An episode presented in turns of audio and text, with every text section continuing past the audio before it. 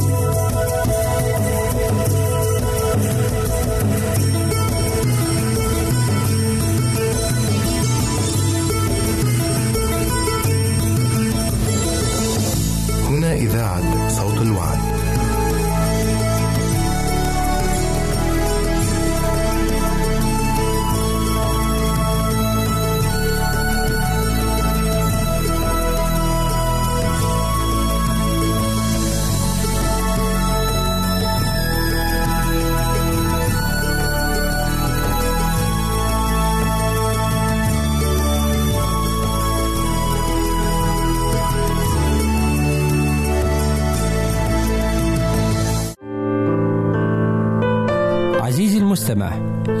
يمكنك مراسلتنا على عنواننا الإلكتروني Arabic at awr.org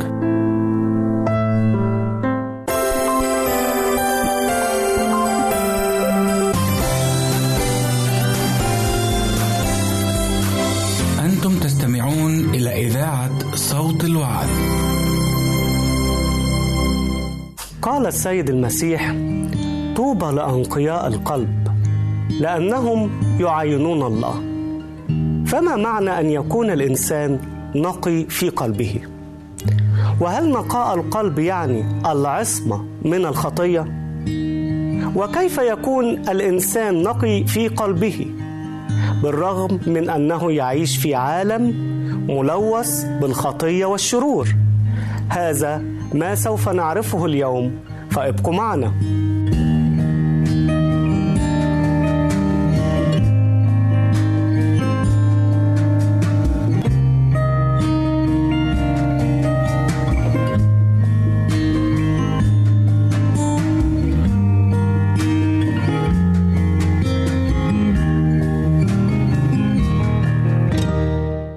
مرحبا بكم أحبائي المستمعين. يقول السيد المسيح في إنجيل متى إصحاح خمسة وعدد ثمانية طوبى لأنقياء القلب لأنهم يعاينون الله. وهذه الآية تحمل ثلاثة معاني طوبى أنقياء القلب وإزاي هيعاينوا يا ربنا؟ أو كيف سيرى الإنسان الله؟ يعاين يعني يرى. لو اتكلمنا عن كلمة طوبى فهي كلمة تنحدر من أصول يونانية بمعنى مكاريوس مكاريوس دي كلمة مطولة من الفعل مكار وبتعني السعادة البالغة الفرح البالغ وأيضا المباركة. فإذا كلمة طوبى مش بتعمل بس هي السعادة ولكن بتحمل أيضا معنى البركة. فنقدر إن إحنا نقول يا بركة الإنسان السعيد أو يا سعادة الإنسان المبارك. وهذه الكلمة أحبائي عندما قالها السيد المسيح اتقالت في الفعل المضارع الفعل المضارع. مش بيتكلم عن حاجة هتحصل فيما بعد لا.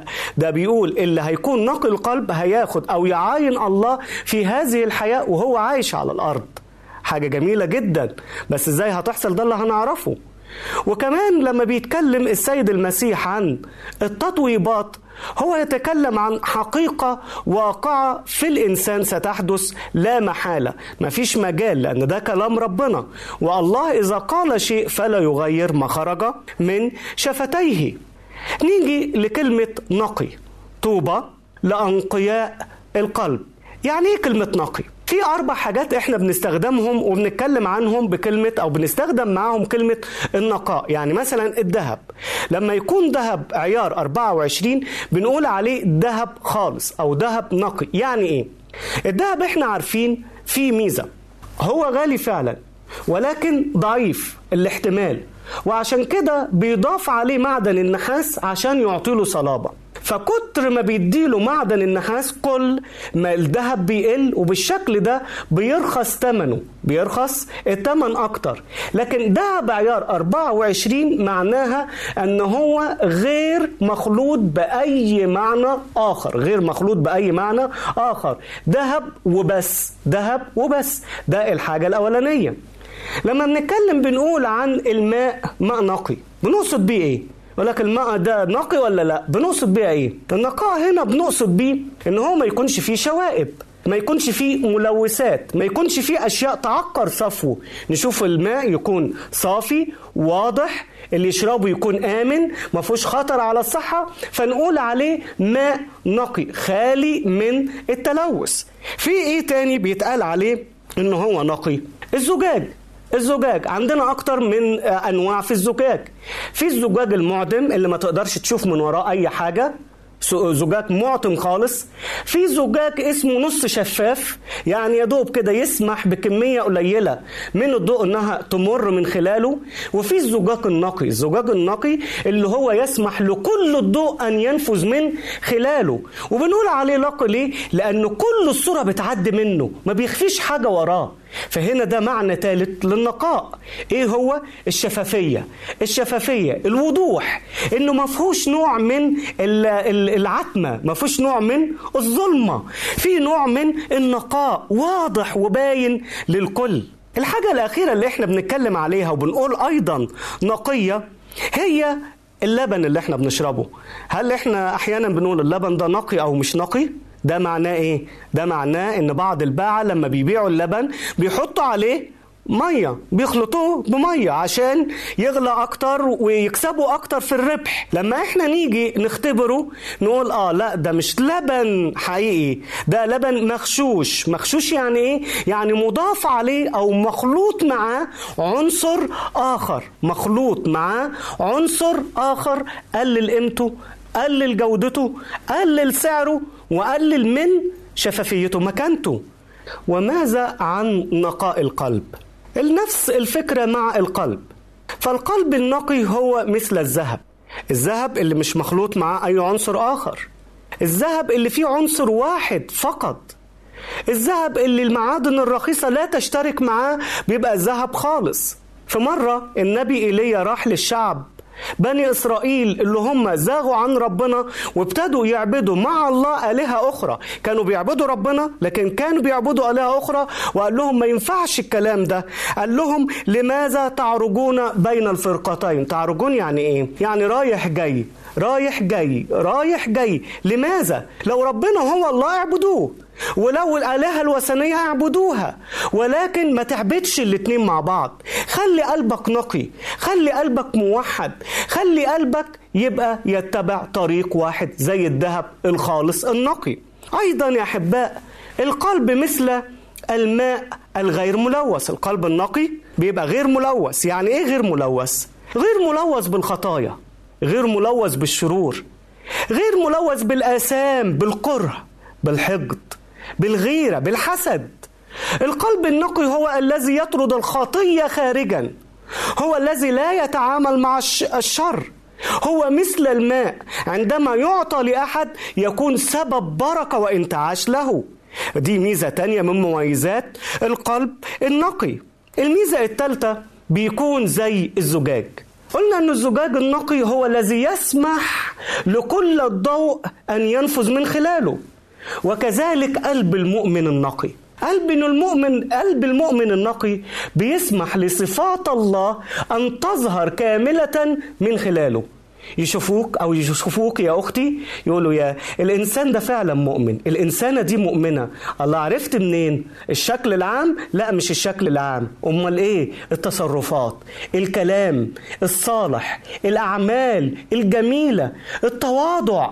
بنخدم من غير مقابل بنحب من غير رد فعل. بندي للناس كل اللي نقدر نعمله محبة فيهم وليس طمعا في أرباح شخصية. أول ما الناس تشوف الصفات دي الإنسان ده فعلا مع ربنا. الإنسان ده فعلا جواه ربنا. الإنسانة دي فعلا ابنة للرب. آه وتتفهم ساعتها الصفات دي كلها بنت إزاي؟ لأن عندها أو عنده قلب نقي سمح لصفات الله إن هو تظهر من خلال هذا الشخص. الحاجة الرابعة اللي اتكلمنا عليها أيضا يا أحباء اتكلمنا عن اللبن النقي. واللبن النقي أيضا ما بيبقاش فيه إيه؟ ما بيبقاش فيه عناصر غريبة عناصر مشتركة. إزاي؟ قلنا إن الماء لما يتخلط على اللبن بتكون النتيجة إن قيمة اللبن الفعلية بتقل. نفس الحكاية مع المؤمن. لما يبتدي المؤمن يصاحب آه، صحبة أشرار لما يبتدي المؤمن يتواجد في مكان غير لائق بيه آه هنا بيفقد نقائه. لكن الإنسان النقي دايما بيحافظ على نقائه دايما بيحافظ على قلبه. ما يقعدش في مكان يبقى فيه تجربة.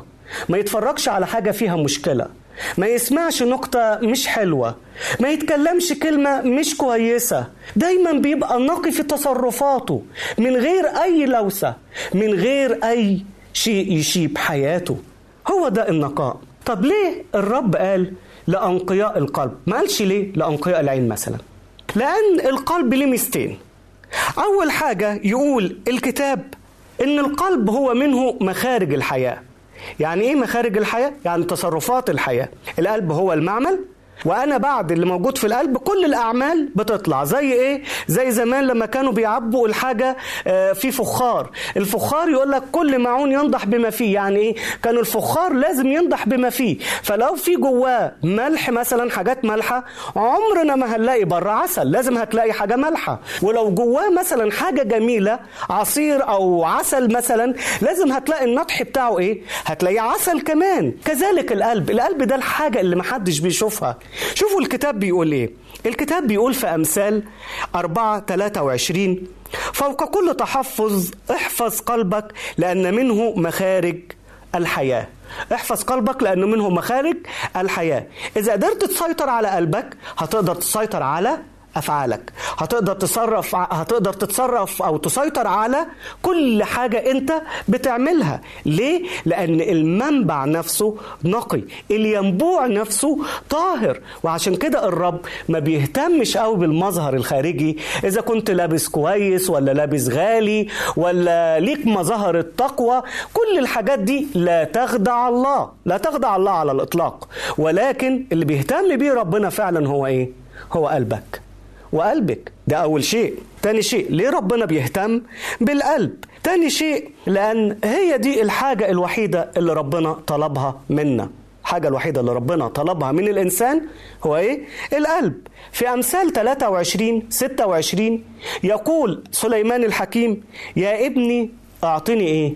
ربنا هو اللي بيقول على لسان سليمان يا ابني أعطني قلبك ولتلاحظ عيناك طرقي الرب مش عايز مالنا؟ مش عايز بيوتنا مش عايز عماراتنا مش عايز عربياتنا مش عايز الإمكانيات اللي عندنا. كل اللي ربنا طلبه من الإنسان يا ابني أعطني قلبك. يا ابني أعطني قلبك. ولتلاحظ عيناك طرقي. خليك ماشي معايا. خليك مراقب خطواتي. فدي الحاجة اللي الرب بي بيطلبها منك. طب أنت تدي للرب قلب ما يكونش نقي؟ ينفع؟ هل تدي للرب قلب يكون فيه نص ونص مغشوش؟ ما ينفعش. ربنا لما نديله حاجة نديله أحسن ما يكون أفضل ما يكون لأنه يستحق كل ما لدينا لأن هو سبب وجودنا. وعشان كده لما ندي الرب نديله أفضل ما عندنا. هو طلب القلب. طب أرده له إزاي؟ يبقى لازم أرده له. قلب نقي زي الذهب زي الإزاز شفاف زي اللبن في نقائه زي الماء بدون تلوث. إيه بركات؟ الإنسان نقي القلب. ده اللي هنعرفه بعد الفاصل أحبائي. فابقوا معنا.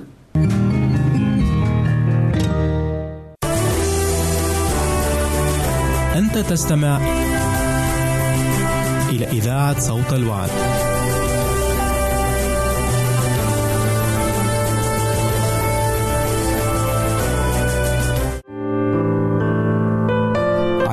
المستمع. يمكنك مراسلتنا على عنواننا الإلكتروني Arabic at awr.org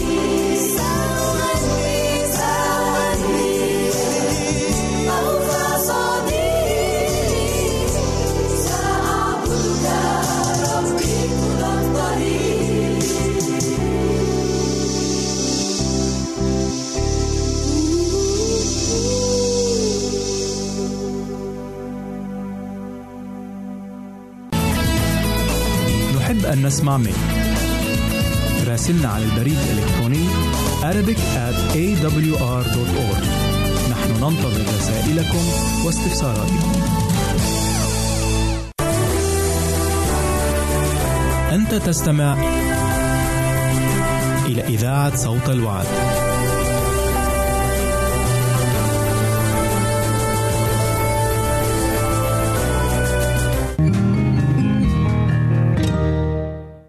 مرحبا بكم أحبائي المستمعين. قبل الفاصل اتكلمنا عن أنقياء القلب. عرفنا يعني إيه الإنسان يكون نقي القلب.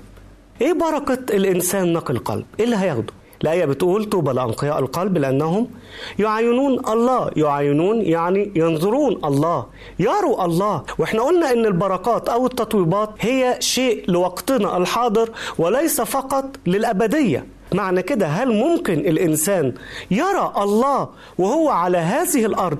ده اللي هنعرفه. كل الناس لها عيون لكن هل كل الناس بتبصر؟ لا للأسف. في ناس عندهم زي أي ناس عندهم عينين اتنين. ولكن عين فيهم بتركز على السماء والأبدية والملكوت والعين التانية بتركز على العالم وعلى الشر وعلى الخطية. بمعنى إن هم عايزين الاتنين مع بعض. عايزين يروحوا السماء. عايزين يبقى أساميهم في سفر الحياة. عايزين يبقى ليهم مكان مع الله. وفي نفس الوقت مش عايزين يخسروا العالم. ومش عايزين يخسروا متع العالم وشهوات العالم. في ناس عندها عيون ولكن لا تبصر على الإطلاق.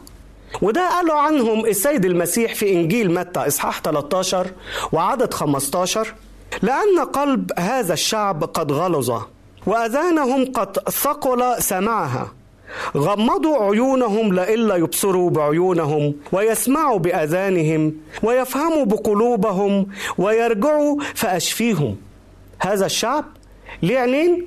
لكن لا يبصر. ليه لا يبصر؟ لأن للأسف الشديد هم مش عايزين يبصروا. هم بيركزوا على طريقهم الشخصي. مش عايزين يلتفتوا إلى طريق الرب اللي قال لهم التفتوا إليّ. قالوا له لا بمعرفتك لا نصر. عايزين إحنا نمشي في طريقنا اذا ليس كل من له عيون هو مبصر. ليس كل من له عيون هو مبصر. في ناس كتيرة قوي ليها عيون ولا تبصر ما يراه المؤمن. لكن في ناس بالعكس. في ناس بتبصر ما لا يراه الآخرين. إزاي؟ هل معقولة ممكن حد يبصر حاجة حد تاني مش شايفها؟ آه. في الكتاب المقدس في أمثلة بتورينا هذا المعنى. أول معنى أو أول مثل هو إليشع النبي إليشع النبي كان معاه خادم اسمه جحزي وفجأة الأعداء حصروا المكان اللي هو فيه وجابوا جيش تقيل جدا جدا صبح الصبح جحزي بيبص حوالين المدينة ليها عساكر بيسأل عساكر دي جاية ليه؟ ده جاية عشان إليشع سيدك طلع يجري يا سيدي الحق إيه؟ دول محاصرين المكان آه يا سيد ماذا نفعل؟ ها؟ إليشع بدل ما يرتعب بدل ما يخاف ويتنفض إيه الألافات اللي جاية عشاني دي؟ قال ضحك ابتسم وبيقول له إيه؟ جحزي إيه اللي أنت بتقوله؟ يا رب رفع عينه بقى للسماء وقال يا رب ابصر عن عيني الغلام فيبصر. فجأة الجحزي شاف حاجة ما كانش شايفها قبل كده. تعرفوا شاف إيه؟ جحزي شاف جيوش من الملائكة حوالين إليشع عشان تحميه. وده اللي كان مخلي إيه؟ مخلي إليشع مطمن إنه شايف جيش الرب. طب هيعملوا إيه جيش الأعداء؟ إذا كان الرب معنا فمن علينا؟ كان ليه عينين غير عينين جحزي طيب المثل الثاني صموئيل في الهيكل. صموئيل مامته حنة قالت يا رب أنا هديهولك لو أنت أنعمت عليا بالأطفال. كان لسه طفل صغير. عاش في الهيكل أو عاش في خيمة الاجتماع يخدم مين؟ يخدم رئيس الكهنة عالي. لكن عالي ما كانش ليه قبول لدى الرب لأنه ما كانش بيأدب أولاده. التربية الحسنة. فجاه الرب لما يكلم ما اختارش رئيس الكهنة الكبير في السن ولكن اختار مين؟ اختار الطفل الصغير صموئيل. وابتدى يتكلم معاه عن ماذا سيحدث لتاريخ الشعب. حاجة غريبة. بقى تسيب رئيس الكهنة وتتكلم مع طفل صغير لأن فعلا الرب بيدور على نقاء القلب. المثل الثالث هنتكلم عن استفانوس. استفانوس اللي وقف يشهد للسيد المسيح إن هو المخلص أمام الجمع أمام الكهنة ورؤساء الكهنة وكانوا بيحاكموه وهم بيحاكموه. رفع عينه للسماء وقال إني أنظر أنا شايف السيد المسيح واقف عن يمين العظمة عن يمين الله. وفي اللحظة دي هم نظروا برضو الاعلى إيه ده؟ هم مش شايفين حاجة لأنهم هم ملهمش العيون اللي عند استفانوس. ملهمش عيون الإيمان. وكانت النتيجة إنهم حنقوا اتغاظوا اتضايقوا في قلوبهم وأخذوه ورجموه خارجا. آدي العيون الذي تبصر. في مثل آخر يا أحبائي المثل ده هو مثل مين؟ شاول الطرسوسي. شاول الطرسوسي كان مضطهد للكنيسة وكان بيذهب إلى أماكن كثيرة عشان يتلف الكنيسة. ويتلف جماعة المؤمنين. وبعدين وهو في الطريق السيد المسيح ظهر له على الطريق وفجأة في نور شديد مثل لمعان الشمس ظهر. الناس اللي كانوا مع شاول ما شافوش إلا مجرد نور لكن ما شافوش النور ده يجسد شخص مين؟ سمعوا مجرد أصوات لكن ما سمعوش الكلام. لكن شاول لوحده هو اللي شاف شخص السيد المسيح وشاف صورته واتكلم معاه وابتدى السيد المسيح يقول له شاول شاول لماذا تضطهدني؟ يرد عليه يقول له يا سيد مين أنت؟ أنا ما أعرفكش. يقول له أنا يسوع الذي أنت تضطهده. طيب يا رب ماذا تريد أن أفعل؟ روح دمشق زي ما أنت كنت ماشي. واللي حواليه قاعدين شاول بيكلم مين؟ شاول بيقول إيه؟ مين بيتكلم معاه؟ إشمعنى اشمعنى شاول اللي سمع. ليه شاول اللي شاف؟ ببساطة لأن ربنا اختاره لأنه رأى فيه بالرغم سوء تصرفه لكن رأى فيه نقاء القلب. هي دي العيون التي تبصر. الله والتي تعاين الله. نيجي للسؤال اللي بعد كده. إزاي هنعاين الله؟ إزاي؟ اولا بطريقتين. الطريقة الأولانية إن إحنا هنكتشف الحقائق الكتابية، هنكتشف اللي ربنا كاتبه في الكتاب وفي ناس كتير مش قادرة تقرأ الكتاب المقدس وبدل ما تستفاد تطلع هجوم عليه، تطلع انتقادات، تطلع أخطاء ويدعوا إن هم وجدوا هذه الأخطاء. ليه الناس دي وجدت هذه الأخطاء؟ لأن ببساطة لما بيجوا يقروا الكتاب ما بيطلبوش ربنا يرشدهم. هم جايين عشان يدوروا على الأخطاء ليس إلا. لكن الإنسان المؤمن ربنا بيفتح عينيه على حقائق ما كانش شايفها. الإنسان البسيط اللي قلبه نقي اللي خالي من الأغراض اللي خالي من الشوائب. وعشان كده بنلاقي السيد المسيح في إنجيل لوقا 10 21 بيقول لنا في تلك الساعة تهلل يسوع بالروح وقال أحمدك أيها الآب رب السماء والأرض لأنك أخفيت هذه عن الحكماء والفهماء وأعلنتها للأطفال. نعم أيها الآب لأنه هكذا صارت المسرة أمامك صارت المسرة أعلنتها للأطفال. الحاجة التانية اللي إحنا بنشوف فيها نقاء القلب اللي هنعاين بيه الله هو إن إحنا هنكتشف صفات الله. هنعرف يعني إيه الله؟ هل الله قوي وبس؟ هل الله منتقم وبس؟ ولا الله كمان عادل؟ والله محبة. ها؟ هل بنكتشف محبة الله؟ دي أجمل صفة في الله إنه الله محبة. لما يكون الإنسان بعيد عن ربنا ما يقدرش يحب الله. يحبه إزاي وهو بيخاف منه؟ يحبه إزاي وهو مرعوب منه؟ ولكن الإنسان اللي بيبقى عنده نقاء قلب ما بيحسش إلا بالحب. لذاك الإله الذي فعل ويفعل كل شيء لأجل خيرنا. إزاي نكون أنقياء القلب يا أحباء؟ إزاي نكون لينا هذا القلب الذي يعاين الله؟ أول حاجة لازم نعرفها إن مفيش حد فينا يقدر يكون نقي القلب لوحده. لازم الله هو اللي يخليه نقي القلب عشان كده داود لما أخطأ ما قالش هروح أقدم ذبيحة أو أروح أعمل أي طقس أو أي فرض عشان أغفر بيه خطيتي ولا أصوم لي كام يوم. لا لا لا ما الكلام ده ما ينفعش. أمال مين اللي ينقي قلبه؟ تعالوا نقرأ في مزمور 51 عشرة. يقول قلبا نقيا أخلق فيا يا الله وروحا مستقيما جدد في داخلي. قلبا نقيا أخلق. مش جدد لا أخلق. عيده من الأول لأنه على بعضه كده عايز يتغير. فلو عايز قلب نقي طاهر تعالى للسيد المسيح. قول له يا رب أخلق فيا قلبا جديدا. قول له يا رب غير الطباع اللي كانت فيا. غير الأشياء السلبية. طلع الملوثات اللي جوه قلبي وحياتي. الشيء الثاني عشان تكون ليك قلب نقي لازم يكون الصحبة كمان نقية. ليه؟ الكتاب المقدس بيقول في كورنثوس الأولى 15 وعدد 33 لا تضلوا فإن المعاشرات الرديئة تفسد الأخلاق الجيدة. ها؟ عايز يبقى قلبك نقي؟ مش معقول تصاحب ناس قلبهم مش نقي. لازم تلتصق بأيضا أنقياء القلب. عشان يبقى في عدوى في النقاء يبقى في عدوى. يبقى في كده إيه؟ شعور حلو. لكن لو هتقرب للأشرار لو هتقرب للخطاة شيء طبيعي إن أنت هتتلوث بيهم. شيء طبيعي إنك هتتلوث بيهم. لأجل ذلك نقاء القلب أيضا يأتي إن نحن عرفنا كيف نختار الصديق قبل الطريق. يبقى نقاء القلب بيعتمد على اطلب من ربنا ينقي قلبك وقلبك. وأيضا لا تصاحب إلا أنقياء القلب. أحبائي الرب يقول لنا إن أنقياء القلب سيعينون الله. والسؤال يأتي لنا هل نحن أنقياء في القلب؟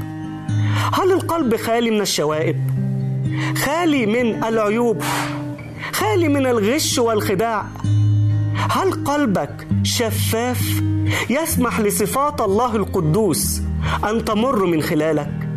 هذه هي صلاتي لأجلك ولأجلك ولأجل كل من يسمعنا الآن أن يعطينا الرب قلبا نقيا. وإن كانت هذه هي رغبتنا فلنصلي معا هذه الصلاة. إلهنا الحبيب بنشكر اسمك. نشكرك يا مصدر النقاء. ومصدر كل قداسة ومصدر كل طهارة في حياتنا. نشكرك لأنك أنت وعدتنا أنك ستخلق فينا قلبا جديدا إن نحن سألناك.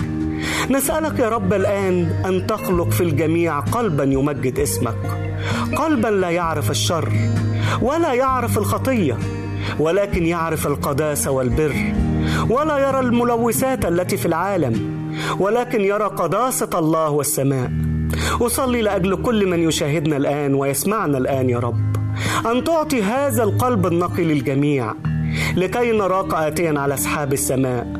ونستمتع بوجودنا معك حينما تقول لنا نعما أيها العبد الصالح والأمين. كنت امينا في القليل فأقيمك على الكثير. ادخل إلى فرح سيدك. أشكرك إلهي لأنك دائما تسمعنا وتستجيب. في اسم سيدنا ومخلصنا يسوع المسيح ولك منا كل الإكرام والمجد. آمين. سعدت أحبائي بوجودي معكم. سلام الرب معكم جميعا وعلى أمل اللقاء مرة أخرى. إلى اللقاء.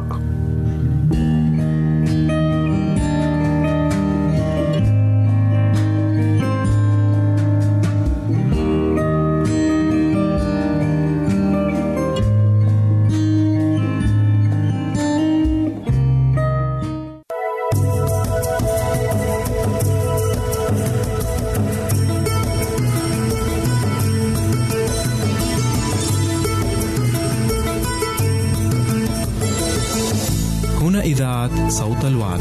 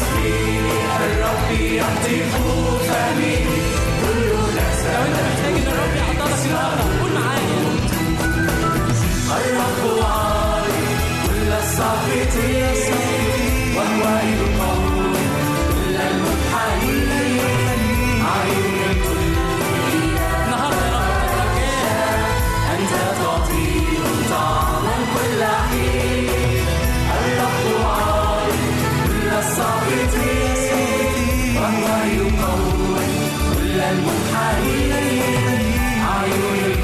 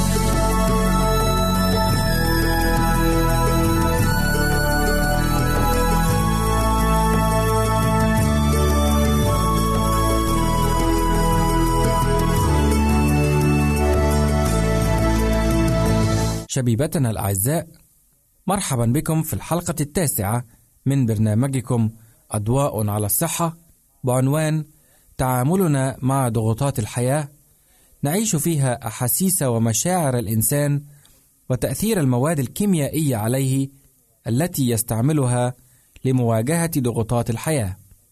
فوقتا طيبا نرجوه لكم مع أمان الخير والسلام. لقد منحنا الله حاسة الشعور فعندما نكون في حالة سكون وهدوء ينبض القلب سبعين نبضة في الدقيقة الواحدة ويكون التنفس منتظما بطيئا.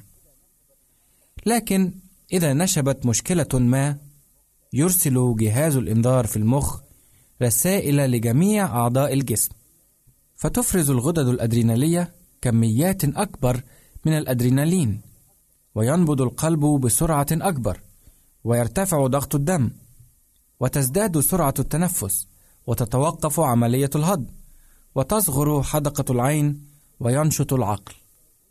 كل هذه الأحداث ضرورية وعادية عندما يواجه الإنسان خطرا ما وقد تكون عاملا في إنقاذ حياته.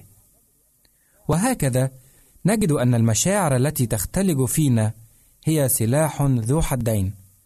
فهي قد تثير المخ لأن يرسل الإشارات اللازمة لأعضاء الجسم فتتجنب بذلك الخطر ولكنها أيضا قد تؤذينا. فإذا شعر الإنسان بالخوف واعتملت فيه عوامل الغضب فالجسم سيظهر ردود فعل مضطربة. وكنتيجة لردود الفعل هذه يمرض الجسم. إن مشاكل الحياة في حد ذاتها غير مسؤولة عن مرض الإنسان. بل بالحري رد فعلنا نحن تجاه تلك المشاكل. الناس الذين يواجهون المشاكل يبحثون عن طريق سهل للهروب منها فهنالك طرق مفيدة للهروب. فالشاب الذي يبحث عن هواية ما يحاول الهروب من الروتين اليومي والشخص الذي يلبس سترة النجاة يهرب من خوف الغرق. ولكن للأسف هنالك الآلاف من الناس يستخدمون المخدرات للتهرب من الألم والأرق وعدم الراحة. وبالإضافة إلى ذلك هنالك العديد الذين يسيئون استخدام الأدوية بدون علم الطبيب والذين يسيئون استعمال العقاقير يندرجون في ثلاثة مجموعات. اولا الشخص الذي يريد قوة إضافية ليتغلب على التعب. هؤلاء الناس يسيئون استخدام العقاقير مثل سائقي الشاحنات وعربات النقل الذين يريدون السهر على الطريق السريع أو الرياضيين الذين يحتاجون دفعة من النشاط طوال وقت المباراة. ثانيا هؤلاء الذين يرغبون فيما يسمونه بالمتعة أو التسلية. ويودون تجربة كل شيء بما في ذلك المخدرات. ثالثا هذه المجموعة هي من الناس الذين أصبحوا في حاجة مستديمة إلى العقاقير والمخدرات. فهم يعتقدون أن المخدرات تحصنهم ضد مشاكل الحياة. هنالك العديد من الأعذار لاستعمال المخدرات ولكن كل عذر من هذه الأعذار هو محاولة للهروب من المسؤولية. فكم من مرة نسمع اسبابا كهذه. أريد أن أبعد عن كل شيء. أريد الاسترخاء والاستمتاع بوقتي. أريد توسيع تفكيري. أتناول المخدرات عند في والدي الذين نصحوني بعدم تعاطيها. الخطورة في تلك الأعذار مستمعين الكرام أن الشخص لا يدرك ما يفعله بنفسه. فيجب أن يتعلم كيف يواجه الحياة بما فيها من مشاكل وليس الهروب منها. الرجل السكير ليس حرا. قد يبدو له الأمر كذلك لأنه غير قادر على التفكير المنطقي إذ أنه فقد كل التفكير المنطقي وبالتالي ازدادت مشاكله بدلا من أن تتلاشى. إذا أراد الإنسان النصرة على القلق والضغوطات فيجب أن يدرس الأمور الأربعة التالية من صميم الحياة. واحد تغيير عاداته إذا كان بحاجة إلى تغيير فلا يركز تفكيره على الأخطاء الماضية. اثنين تجنب الشعور بالذنب والكراهية فهذا شعور مدمر يجلب لنا كراهية أنفسنا وقد يسبب الانتحار. ثلاثة حاول أن تخدم بدلا من أن تخدم. فمن خلال مساعدة الآخرين نستطيع أن ننسى مشاكلنا وضعفاتنا الشخصية. فلنبحث عن شخص ما بحاجة إلى مساعدتنا وتشجيعنا ونقدم له ما يحتاجه. أربعة اختر الشيء الصالح. أهم عمل يؤديه الدماغ هو اتخاذ القرارات. فالمخ كساحة معركة يتصارع فيها الخير والشر على العرش فتعلم أن تتخذ القرارات الصحيحة وستكتشف أنها صعود السلم فالدرجة الأولى على السلم هي اتخاذ القرارات فلننمي الطريقة الصحيحة للتمييز بين الصواب والخطأ. أما الدرجة الثانية فهي الحكم الصائب على الأمور. الحكم الصائب يحدد الطريقة، فالعقل يقارن ويوازن الأمور ويختار الطريق الصحيح بديهيًا. والدرجة الثالثة في السلم تأتي بنا إلى الإصرار وضبط النفس. فعندما نتخذ القرار الصحيح ونتبع الطريق السليم يجب أن نمارس ضبط النفس والتحكم في شهواتنا فكل قرار نتخذه لا يسري مفعوله بدون التحكم والسيطرة على غرائزنا. فمن الجيد أن نرغب في العيش الطاهر ولكن من المستحيل أن تتحول هذه الرغبة إلى حقيقة بدون الإرادة والعزيمة وضبط النفس. وتتوقف السعادة أو الشقاء الحياة الأبدية أو الموت الأبدي على اختيارنا الشخصي. وحيث أن الله لن يسمح للشيطان أن يفرض إرادته علينا كما أنه تعالى ومن طبيعته المقدسة لن يفرض إرادته علينا سواء بسواء فالأمر إذا متروك لنا ولكن اعتمادنا فقط على إرادتنا يسقطنا في الخطية حتما لأننا ضعفاء. إذا نحن بحاجة إلى قوة من الله لمواجهة جميع هذه الأمور. الدرجة الأخيرة هي طلب الإرشاد والعون والقوة الإلهية. فالحياة الصحيحة النظيفة ممكنة إذا اتحدت الإرادة البشرية مع إرادة الله. فلا تقل لنفسك أنك لا تستطيع بل دائما قل أستطيع وسأفعل. وصدق قول قائل أستطيع كل شيء في المسيح يسوع الذي يقويني. مستمعينا الأحباء وإلى حلقة جديدة من برنامجكم اضواء على الصحة تقبلوا أجمل أمان الخير والصحة والعافية. عزيزي المستمع يمكنك مراسلتنا على البريد الإلكتروني التالي Arabic at awr.org العنوان مرة أخرى Arabic at awr.org ونحن في انتظار رسائلك واقتراحاتك. عزيزي المستمع يمكنك مراسلتنا على عنواننا الإلكتروني Arabic at awr.org